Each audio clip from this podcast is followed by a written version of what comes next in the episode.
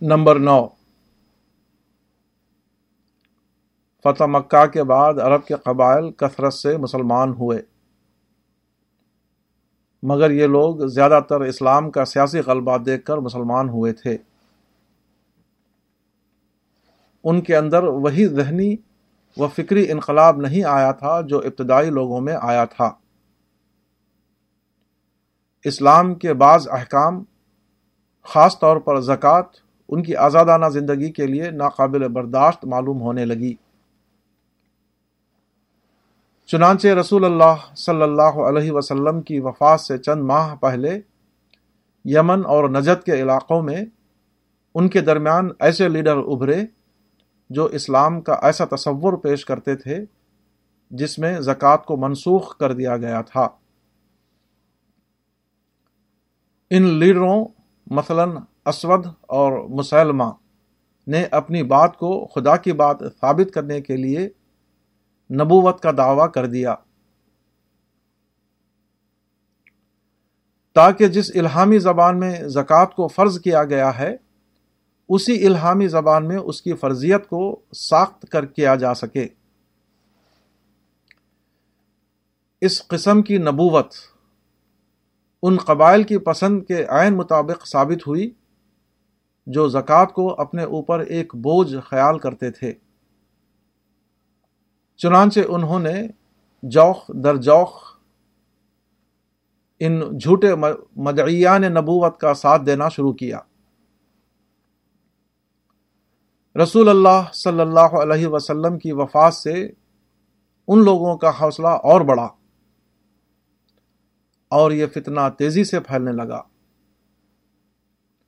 حتیٰ کہ یہ حال ہوا کہ مکہ، مدینہ اور طائف کے سوا تمام عرب میں بیشتر لوگ باغی ہو گئے۔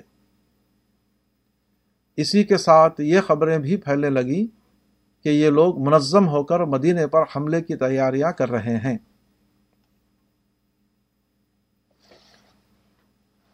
رسول اللہ صلی اللہ علیہ وسلم نے اپنے آخری زمانے میں جو کام کیے تھے، ان میں سے ایک یہ تھا کہ آپ نے اسامہ بن زائد کی قیادت میں ایک لشکر تیار کیا اور اس کو حکم دیا کہ وہ رومیوں کے مقابلے کے لیے شام کی طرف جائیں، جہاں اس سے پہلے موتا کے مقام پر رومیوں نے اسامہ کے والد حضرت زید کو شہید کیا تھا۔ یہ لشکر روانہ ہو کر ابھی مدینے کے باہر پہنچا تھا کہ اس کو رسول اللہ صلی اللہ علیہ وسلم کی وفات کی خبر ملی۔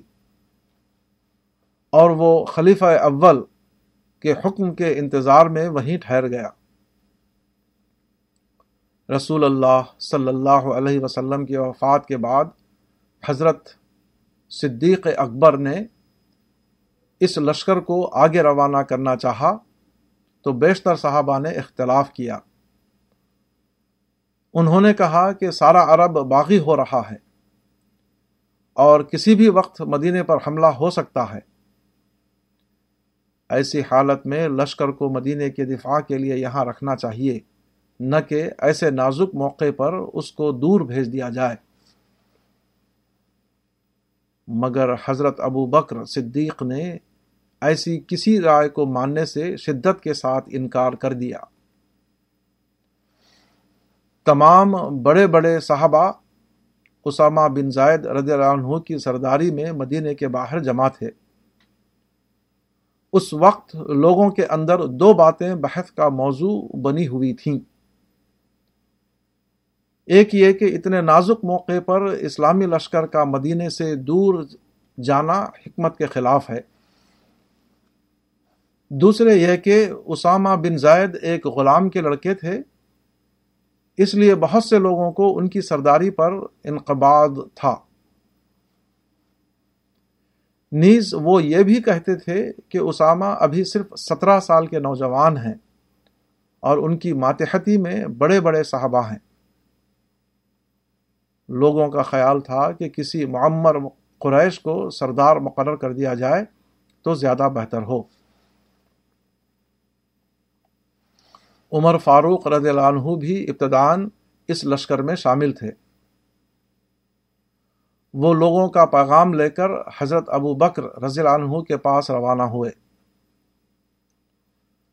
حضرت ابو بکر نے پہلی بات سن کر فرمایا، لشکر کی روانگی کے بعد اگر میں مدینے میں تنہا رہ جاؤں اور درندے مجھ کو پھاڑ کھائیں، تب بھی میں ایک ایسے لشکر کی روانگی کو روک نہیں سکتا جس کو خود رسول اللہ صلی اللہ علیہ وسلم نے روانہ فرمایا ہو۔ دوسرے، پیغام کو سن کر آپ نے فرمایا، کیا ان کے دلوں میں ابھی تک جاہلی فخر و تکبر کا اثر باقی ہے؟ یہ کہہ کر آپ اٹھے اور لشکر کو خود رخصت کرنے کے لیے پیدل چل کر لشکر گاہ تک پہنچے۔ اسامہ بن زید کو ان کے لشکر کے ساتھ روانہ کیا۔ جب اسامہ اپنی سواری پر چلے، تو آپ ان کے ساتھ ساتھ باتیں کرتے ہوئے چلنے لگے۔ اسامہ نے کہا کہ یا تو آپ بھی سوار ہو جائیں یا میں سواری سے اتر جاؤں۔ حضرت ابو بکر صدیق نے فرمایا، نہ میں سوار ہوں گا اور نہ تم کو سواری سے اترنے کی ضرورت ہے۔ یہ خلیفہ اول کی طرف سے گویا لوگوں کے سوال کا عملی جواب تھا۔ خلیفہ کو اسامہ کی رکاب میں چلتے دیکھ کر سب کا انقباز ختم ہو گیا۔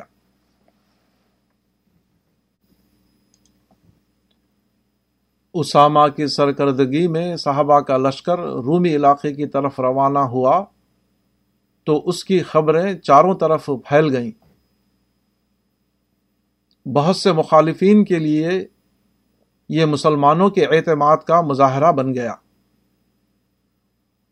انہوں نے سوچا کہ مدینے والوں کے پاس کافی طاقت ہوگی جبھی تو وہ اس نازک وقت میں اتنا بڑا لشکر دارالسلطنت سے دور بھیج رہے ہیں۔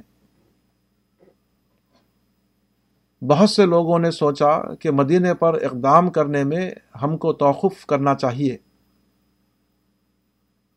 پہلے یہ دیکھنا چاہیے کہ مسلمانوں اور رومیوں کی جنگ کا کیا نتیجہ نکلتا ہے۔ اگر مسلمانوں کو اس جنگ میں شکست ہوتی ہے تو وہ اور زیادہ کمزور ہو جائیں گے۔ اور اس کے بعد ان کے اوپر اقدام کرنا زیادہ مناسب ہوگا۔ اسامہ بن زید کے لشکر کو رومیوں کے خلاف مہم میں زبردست کامیابی ہوئی۔ اس مہم میں ان کو چالیس دن لگے۔ اسامہ بن زید اس مہم کی قیادت کے لیے موضوع ترین شخص تھے۔ کیونکہ ان کے باپ زید بن حارثہ کو رومیوں نے موتا کی جنگ میں شہید کیا تھا اور ان کے دل میں اپنے باپ کا انتقام لینے کا جذبہ بھڑک رہا تھا۔ اسامہ کی رہنمائی میں اسلامی لشکر انتہائی بے جگری سے لڑا اور رومیوں کو شکست دی۔ اس کے بعد وہ کافی قیدی اور مال غنیمت لے کر مدینہ واپس آئے۔ یہ دیکھ کر باغیوں کے حوصلے ٹوٹ گئے اور نسبتاً زیادہ آسانی کے ساتھ ان کو زیر کر لیا گیا۔ رسول کی پیروی ان کے لیے دشمنوں پر غلبے کا ذریعہ بن گئی۔ نمبر دس۔ بحقی اور ابن اساکر نے حضرت عروا ابن زبیر سے روایت کیا ہے۔ رسول اللہ صلی اللہ علیہ وسلم نے غزوہ ذات السلاسل کے لیے ایک دستہ حضرت امرو ابن العاص کے سرداری میں بھیجا۔ یہ جگہ شام کے اطراف میں تھی۔ حضرت امرو ابن العاص جب وہاں پہنچے اور حالات معلوم کیے تو دشمن کی کثرت سے ان کو خوف پیدا ہوا۔ انہوں نے رسول اللہ صلی اللہ علیہ وسلم کے پاس پیغام بھیج کر مزید مدد طلب کی۔ آپ صلی اللہ علیہ وسلم نے مہاجرین کو بلایا اور دو سو آدمیوں کا ایک دستہ تیار کیا۔ اس دستے میں حضرت ابو بکر اور حضرت عمر وغیرہ بھی شامل تھے۔ آپ نے حضرت ابو عبیدہ ابن الجراح کو اس دستے کا امیر مقرر کیا اور حکم دیا کہ فوراً روانہ ہوں اور حضرت امر ابن العاص سے جا کر مل جائیں۔ حضرت ابو عبیدہ ابن الجراح کا دستہ جب منزل پر پہنچا اور دونوں دستے ساتھ ہو گئے تو یہ سوال پیدا ہوا کہ دونوں کا امیر کون ہو؟ حضرت امر ابن العاص نے کہا، میں تم سب کا امیر ہوں۔ میں نے رسول اللہ صلی اللہ علیہ وسلم کو اپنی مدد کے لیے لکھا تھا۔ تم لوگ اس کے مطابق میری مدد کے لیے بھیجے گئے ہو۔ حضرت ابو عبیدہ کے ساتھ جو مہاجرین آئے تھے، انہوں نے اس کو نہیں مانا۔ انہوں نے حضرت امر ابن العاص سے کہا، تم اپنے ساتھیوں کے امیر ہو اور ابو عبیدہ ہمارے امیر ہیں۔ بل انت امیر اصحابک و ابو عبیدہ امیر المہاجرین۔ حضرت امر ابن العاص اس تقسیم پر راضی نہیں ہوئے۔ انہوں نے اصرار کیا کہ تمہاری حیثیت امدادی فوج کی ہے۔ اور تم لوگ میرا ساتھ دینے کے لیے بھیجے گئے ہو۔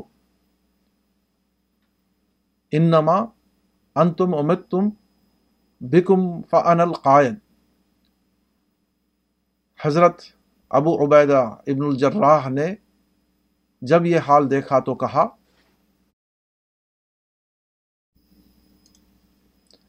اے امرو، تم پر واضح ہو کہ رسول اللہ صلی اللہ علیہ وسلم نے مجھ کو رخصت کرتے ہوئے جو آخری عہد لیا وہ یہ تھا کہ جب تم اپنے ساتھی کے پاس پہنچو تو دونوں اتفاق کے ساتھ مل کر کام کرنا، باہم اختلاف نہ کرنا۔ پس خدا کی قسم، اگر تم میری بات نہ مانو گے، تب بھی میں تمہاری اطاعت کروں گا۔ راوی کہتے ہیں کہ اس کے بعد ابو عبیدہ نے عمارت امرو ابن العاص کے حوالے کر دی اور ان کی ماتحتی میں کام کرنے پر راضی ہو گئے۔ وسلم ابو عبیدہ المارہ لمرو ابن العاص۔ بحوالہ، البدایہ و نہایا جل چار۔ اگر دونوں اپنا اپنا اصرار جاری رکھتے تو مسئلہ ختم نہ ہوتا اور جو طاقت دشمن سے مقابلے کے لیے بھیجی گئی تھی، وہ آپس میں لڑ کر فنا ہو جاتی۔ ایسے اختلافی مواقع پر ایک شخص کا جھکنا پوری جماعت کو طاقتور بنا دیتا ہے اور ایک شخص کے نہ جھکنے سے پوری جماعت کمزور ہو جاتی ہے۔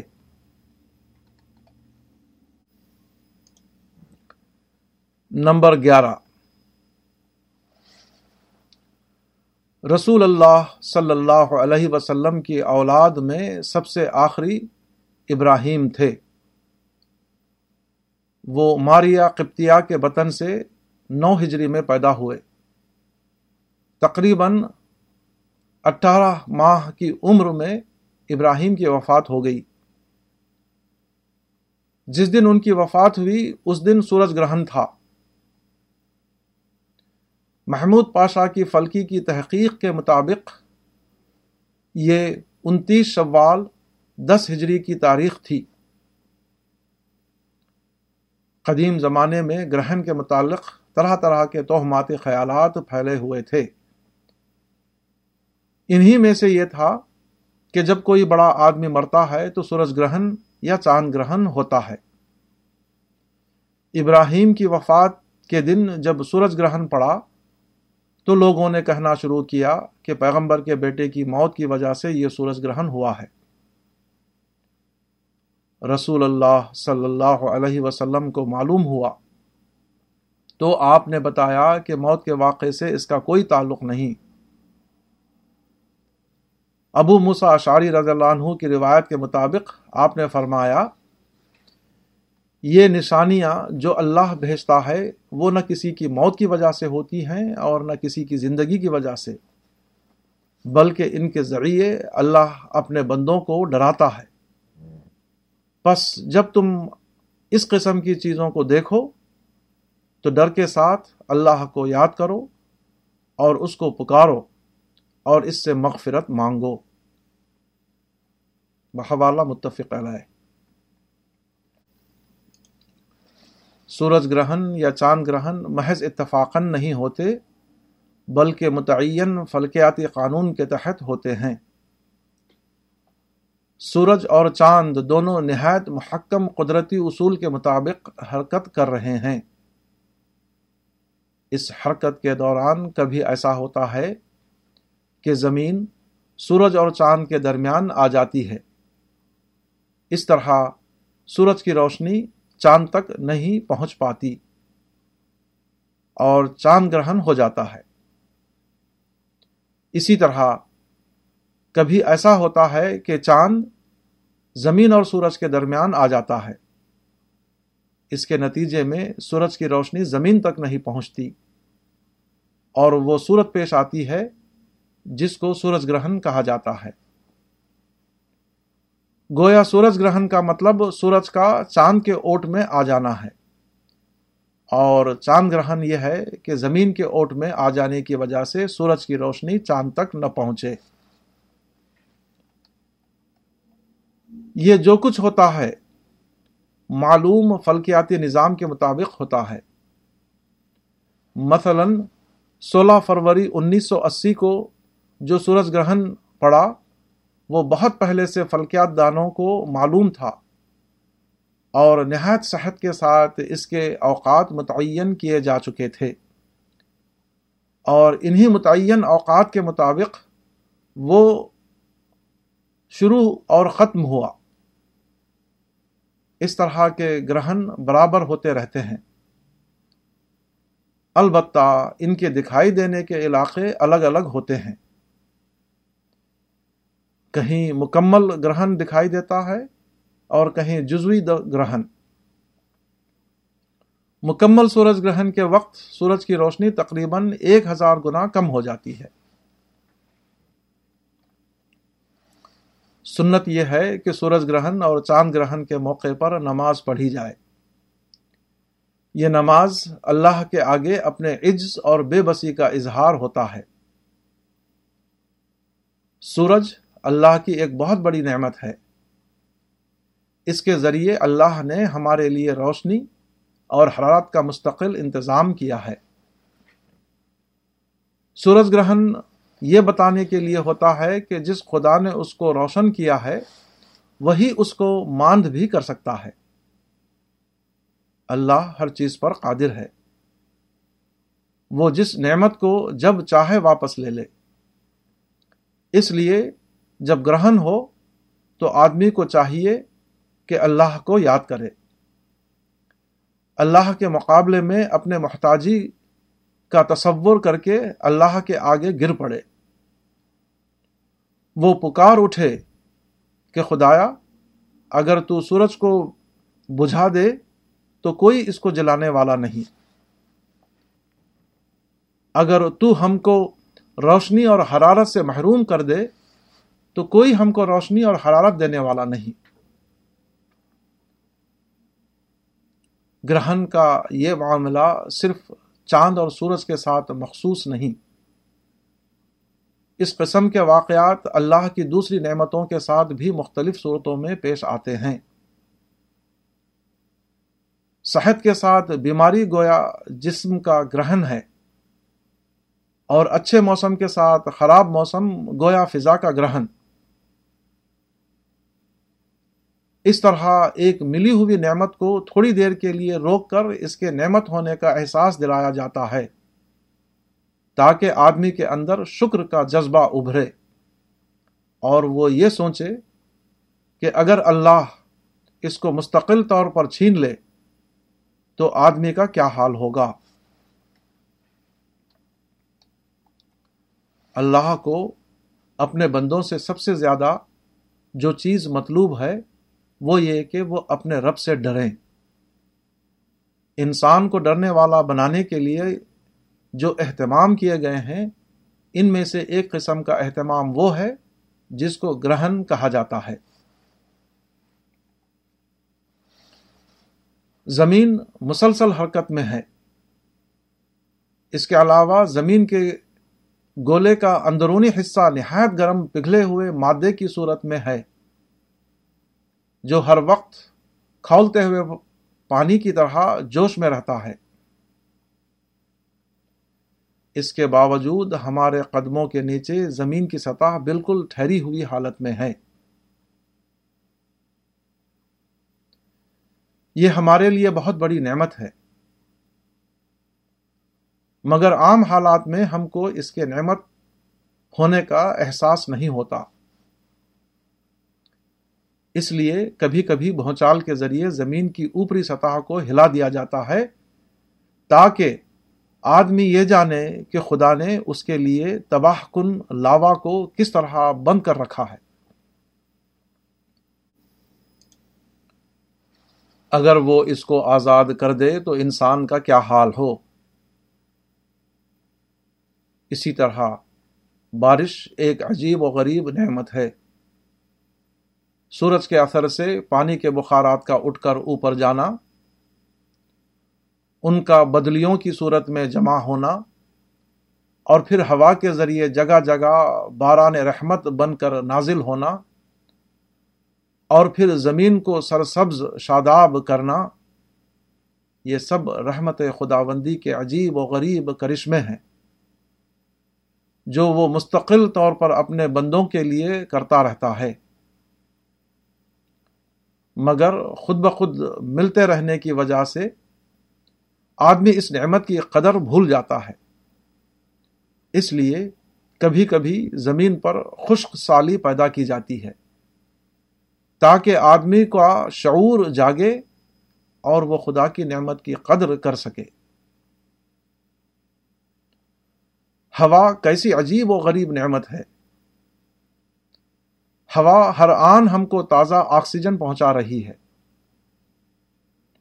ٹھنڈی ہوا کی جھونکے خدائی پنکھے کی طرح ہم کو فرحت بخشے رہتے ہیں۔ ہوا بارش کے نظام کو درست کرتی ہے۔ ہوا کے بے شمار فائدے ہیں۔ مگر جس طرح وہ ہماری آنکھوں کو نظر نہیں آتی، اسی طرح اس کی اہمیت بھی ہمارے شعور سے اوجھل ہو جاتی ہے۔ اس لیے کبھی کبھی ہوا کو طوفان بنا دیا جاتا ہے تاکہ آدمی یہ جانے کہ ہوا کی صورت میں اللہ نے اس کی زندگی کے لیے کیسا حیران کن انتظام کر رکھا ہے۔ اسی طرح ہر چیز کا ایک گرہن ہے اور وہ اس لیے آتا ہے کہ آدمی کے اندر نعمت کے احساس کو جگائے۔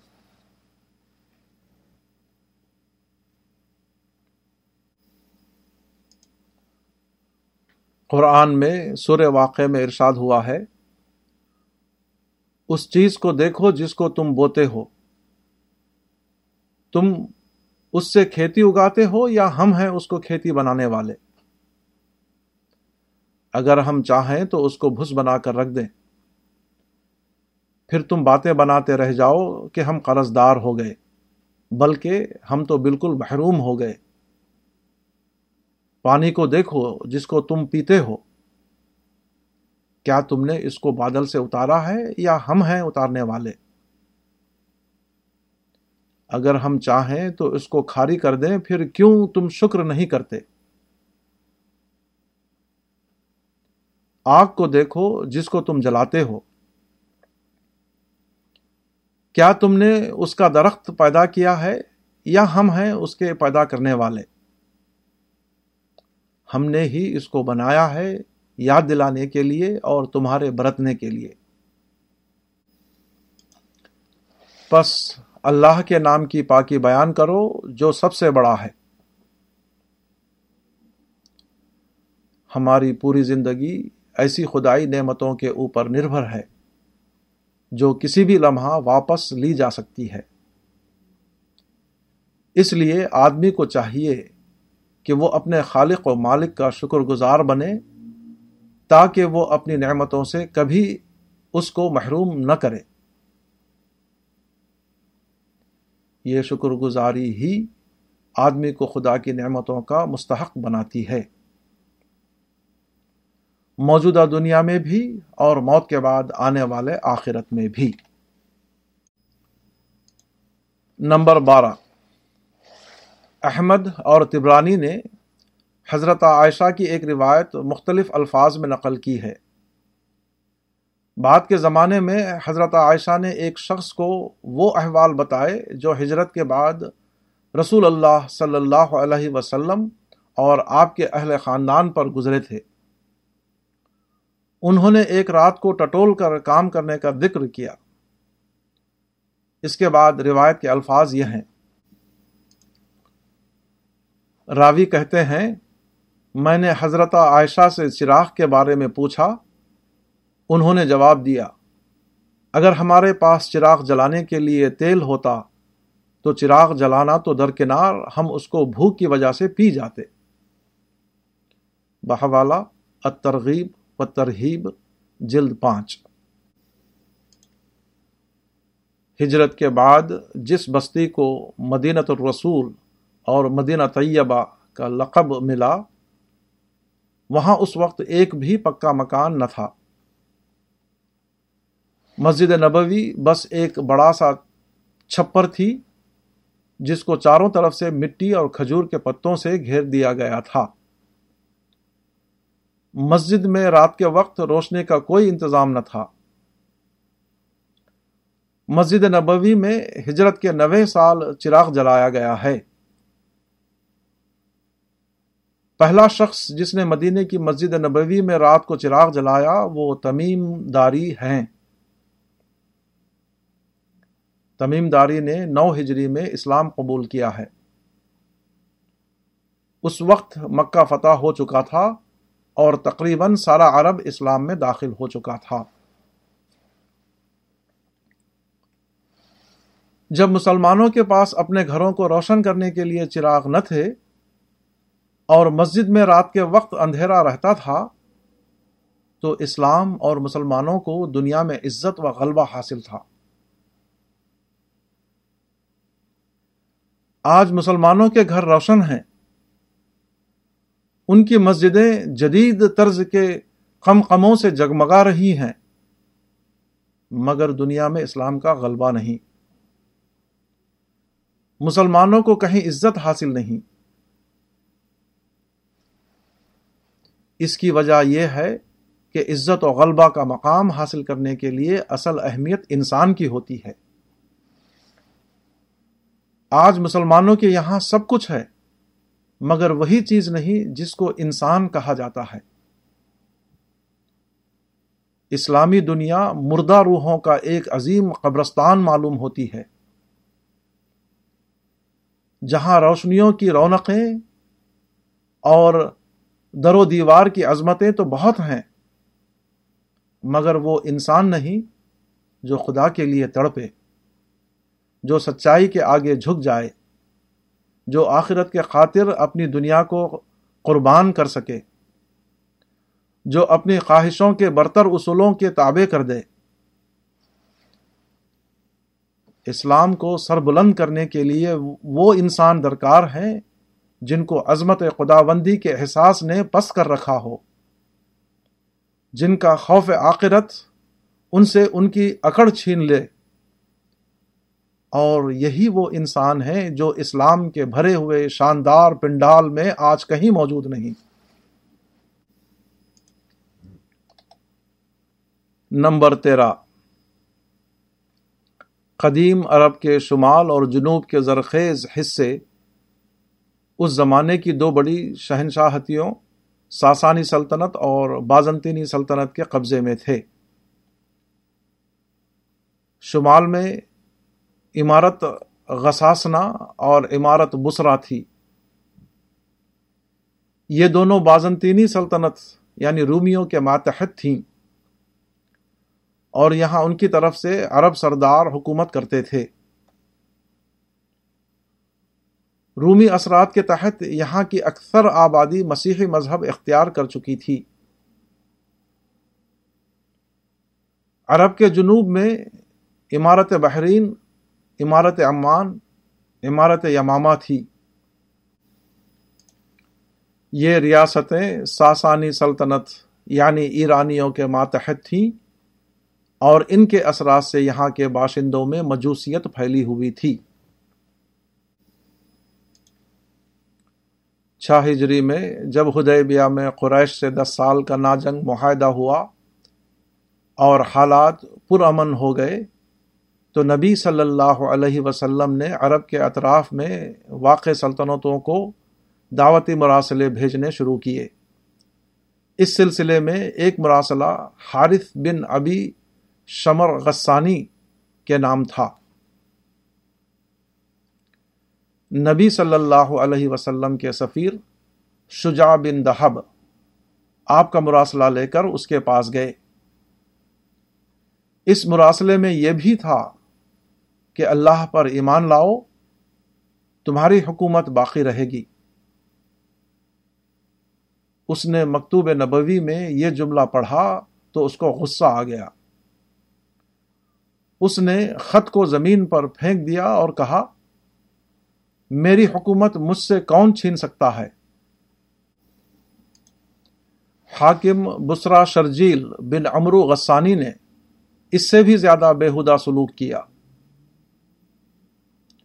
اس رومی گورنر کے پاس نبی صلی اللہ علیہ وسلم کے سفیر حارث بن امیر ازدی آپ کا خط لے کر گئے تھے۔ وہ سرحد شام پر قصبہ موتا میں داخل ہوئے تھے۔ کہ حاکم بسرا کے اشارے پر ایک عرابی نے آپ کے سفیر کو قتل کر دیا۔ بین اقوامی روایات کے مطابق یہ واقعہ ایک ملک پر دوسرے ملک کی جارحیت کے ہم تھا۔ مختلف قرائن یہ بھی ظاہر کر رہے تھے کہ شام کی فوجیں پیش قدمی کر کے مدینے میں داخل ہو جانا چاہتی تھیں۔ رومی شہنشاہیت اس کو برداشت نہیں کر سکتی تھی کہ عرب میں کوئی آزاد حکومت قائم ہو اور ترقی کرے۔ حارث بن امیر کے قتل کی خبر مدینہ پہنچی تو نبی صلی اللہ علیہ وسلم نے اس کا فوجی جواب دینا ضروری سمجھا۔ آپ نے حکم دیا کہ مسلمان اپنے اپنے ہتھیار لے کر موزہ حرق میں جمع ہو جائیں۔ چنانچہ تین ہزار کی تعداد میں اسلامی لشکر اکٹھا ہو گیا۔ آپ نے اس لشکر پر زید بن حارث کو سردار مقرر کیا اور ضروری نصیحتیں کرنے کے بعد ان کو شام کی طرف روانہ کیا۔ اسلامی لشکر نے معان یعنی شام پہنچ کر قیام کیا۔ دوسری طرف حاکم میں بسرا بھی جنگ کے لیے تیار ہو گیا۔ اس کی حوصلہ افزائی اس واقعے سے بھی ہوئی کہ اتفاق سے ہرقل انہی دنوں معاب یعنی باللقاء میں آیا ہوا تھا۔ اس کے ساتھ ایک لاکھ مسلح فوج تھی۔ نیز اس علاقے کے عیسائی قبائل لخم جزام قین بھرا، بلی بھی مسیح حمیت کے جوش میں اٹھ کھڑے ہوئے۔ اور بنی بلی کے سردار مالک بن زافلہ کی قیادت میں لڑنے کے لیے تیار ہو گئے۔ اس طرح شامی محاذ پر ایک لاکھ سے بھی زیادہ کا لشکر جمع ہو گیا، جبکہ مسلمانوں کی تعداد صرف تین ہزار تھی۔ یہ جنگ جو جماعت الاولا آٹھ ہجری میں ہوئی، اس میں زید بن حارثہ دشمنوں کے ہاتھ سے مارے گئے۔ اس کے بعد جعفر بن ابو طالب اور عبداللہ بن رواح بھی قیادت کرتے ہوئے شہید ہو گئے۔ مسلمانوں کا جھنڈا گر جانے سے انتشار کی کیفیت پیدا ہو گئی۔ اس وقت لشکر اسلام کے ایک سپاہی ثابت بن اکرم نے بڑھ کر جھنڈا اٹھا لیا اور بلند آواز سے کہا، مسلمانوں، کسی ایک شخص کو امیر بنانے پر اتفاق کر لو۔ مسلمان فوجیوں کی طرف سے آواز آئی، ہم تمہاری سرداری پر راضی ہیں۔ ثابت ابن اکرم نے جواب دیا، میں یہ کام نہ کر سکوں گا۔ تم لوگ خالد بن ولید کو اپنا سردار بنا لو۔ اب آواز بلند ہوئی، ہم کو خالد بن ولید کی سرداری منظور ہے۔ یہ سنتے ہی خالد بن ولید نے آگے بڑھ کر جھنڈا اپنے ہاتھ میں لیا اور رومی لشکر پر حملہ کر کے اس کو پیچھے دھکیل دیا۔ تاہم، یہ جنگ فیصلہ کن طور پر ختم نہیں ہوئی تھی۔ ہر وقت یہ اندیشہ تھا کہ رومیوں کی مدد سے غزاسنا مدینے پر چڑھائیں۔ اور اس نومولود ریاست کو ختم کرنے کی کوشش کریں۔ دل حجہ پانچ ہجری میں بنو قریضہ کے خاتمے کے بعد جب مدینے میں بعض معاشی مسائل پیدا ہوئے اور ازواج رسول نے اضافہ نفقہ کا مطالبہ کیا تو آپ کو بہت رنج ہوا۔ اور آپ نے ایک مہینے تک گھر کے اندر نہ آنے کی قسم کھا لی۔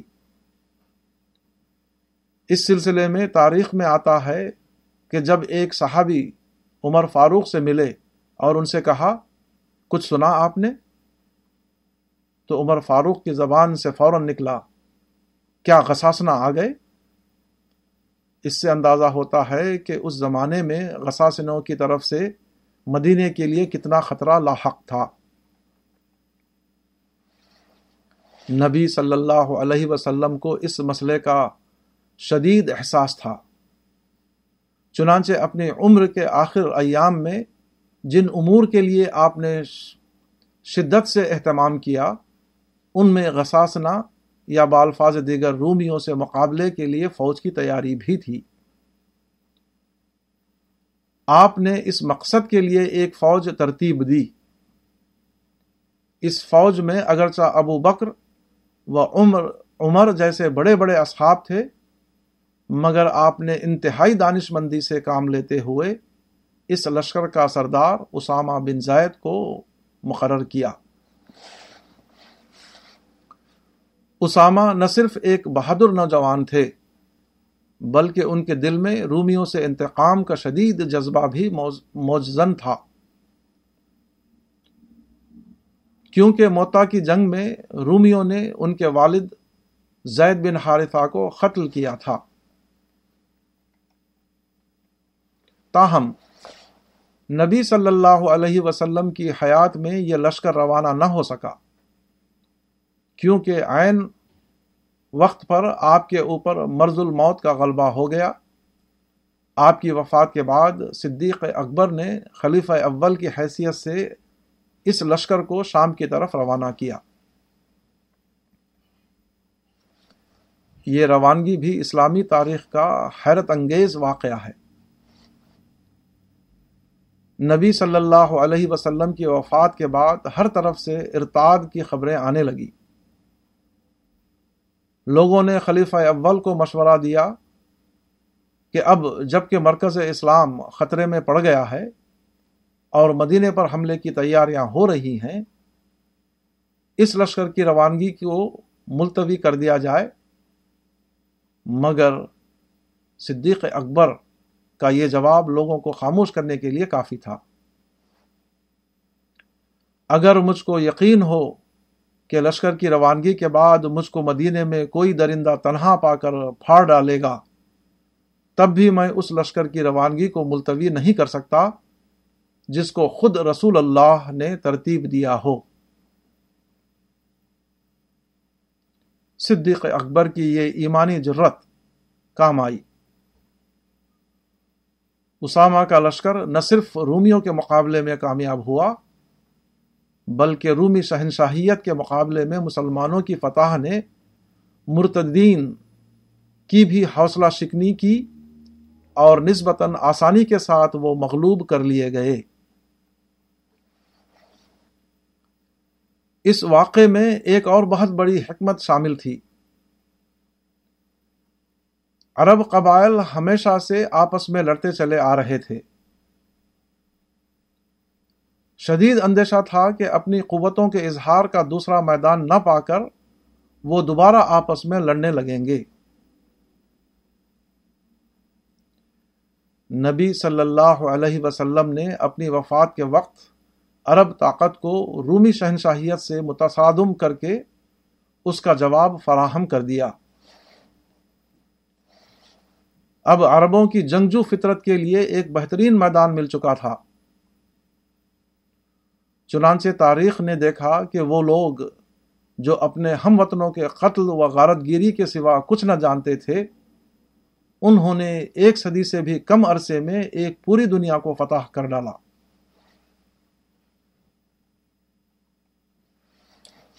جان بی گلب پاشا نے اپنی کتاب the life and times of Muhammad میں اسی پہلو کی طرف اشارہ کرتے ہوئے لکھا ہے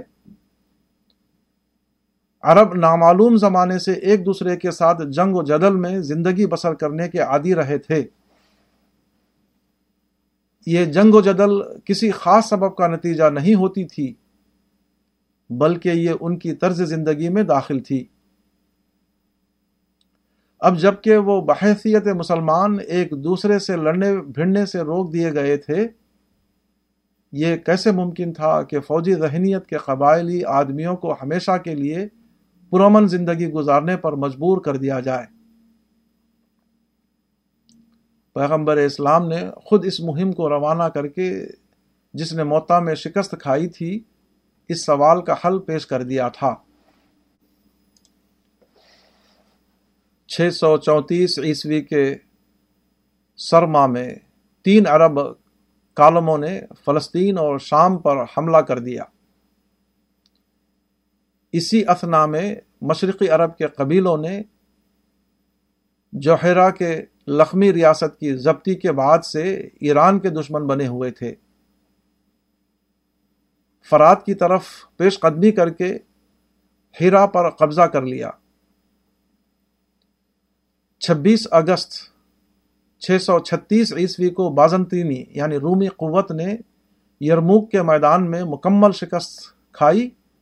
اور شام کا تمام علاقہ تبریا تک عربوں کے قبضے میں آ گیا۔ فروری چھ سو سینتیس عیسوی میں ایرانی فوج قادسیہ کے مقام پر جو ہیرا سے چند میل کے فاصلے پر تھا، مکمل طور پر تباہ کر دی گئی اور قدیم عراق بشمول ایرانی دارالسلطنت مدائن، جو دجلہ کے جنوب میں موجودہ بغداد کے قریب واقع تھا عربوں کے زیر تسلط آ گیا۔ چھ سو چالیس عیسوی میں مصر پر حملہ ہوا۔ اور ایک بار پھر بازنطینی حکومت شکست یاب ہوئی۔ اور ستمبر چھ سو بیالیس تک پورے مصر پر عرب قبضہ مکمل ہو گیا۔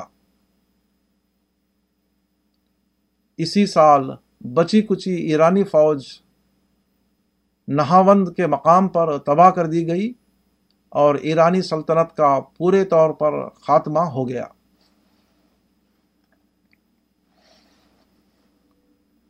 رسول اللہ صلی اللہ علیہ وسلم اور آپ کے بعد پہلے خلیفہ راشد رضی اللہ عنہ نے انتہائی نازک حالات کے باوجود حضرت اسامہ کے لشکر کو رومیوں کی طرف بھیجا۔ یہ مسلمانوں کی آئندہ نسلوں کے لیے ایک عظیم سبق تھا۔ مسلمانوں کے لیے طاقت آزمائی کا میدان خارجی دنیا ہے، نہ کہ داخلی دنیا۔ مگر عجیب بات ہے کہ یہ اہم ترین سبق بعد کے زمانے میں مسلمان بھول گئے۔ خاص طور پر موجودہ زمانے میں تو یہ حال ہے کہ مسلم ممالک دو گروہوں میں یعنی ترقی پسند اور قدامت پسند میں بٹ کر ایک دوسرے کے حریف بنے ہوئے ہیں۔ ان کی مسلح فوجیں اپنے ہی ملکوں کو فتح کرنے میں مشغول ہیں۔ مسلم جماعتیں خود اپنی ملکوں کی حکومتوں سے نبرد آزما ہیں۔ باہر کے حریفوں سے مقابلے کے لیے ہر ایک عاجز ہے اور اپنے بھائیوں سے لڑنے کے لیے ہر ایک بہادر بنا ہوا ہے۔ ایسی حالت میں اگر اسلام کی توسیع و اشاعت کا کام رک جائے، تو اس پر تعجب نہ کرنا چاہیے۔ نمبر چودہ۔ مشہور روایت کے مطابق کعبے کی تعمیر چار بار ہوئی ہے۔ پہلی بار جبکہ حضرت ابراہیم نے اپنے صاحبزادہ اسماعیل کی مدد سے اسے بنایا۔ دوسری بار اسلام سے پہلے قریش نے بنایا، جبکہ بارش کی کثرت سے وہ گر گیا تھا۔ اس تعمیر ثانی میں رسول اللہ صلی اللہ علیہ وسلم بھی قبل از نبوت شریک تھے۔ قریش نے اس کے طول میں چھ ہاتھ کے بقدر کمی کر دی، جہاں اب حتیم واقع ہے۔ رسول اللہ صلی اللہ علیہ وسلم نے اس کے بارے میں حضرت عائشہ سے فرمایا کہ تمہاری قوم اگر جلد ہی جاہلیت سے نہ نکلی ہوتی تو میں کعبے کو گرا کر دوبارہ بنائے ابراہیم پر تعمیر کر دیتا اور اس کے دروازے بنا دیتا۔ ایک پورب میں، دوسرا پچھم میں۔ بحوالہ جامع الاصول، جز نو صفا دو سو ستیانو تیسری تعمیر چھتیس ہجری میں یزید بن معاویہ کے زمانے میں ہوئی۔ یزید بن معاویہ کی شامی فوج نے حسین بن نمیر کی قیادت میں عبداللہ بن زبیر کا مکے میں محاصرہ کیا۔ اور کعبے پر منجنیق سے پتھر پھینکے، جس کی وجہ سے کعبے میں آگ لگ گئی اور وہ گر گیا۔ اس کے بعد عبداللہ بن زبیر نے اس کی تعمیر کرائی۔ انہوں نے رسول اللہ صلی اللہ علیہ وسلم کی مندرجہ بالا حدیث کو سامنے رکھتے ہوئے اس کو دوبارہ بنائے ابراہیم پر تعمیر کرایا۔ اور اس میں دروازے کھول دیے کہ آدمی ایک دروازے سے داخل ہو اور دوسرے دروازے سے باہر آئے۔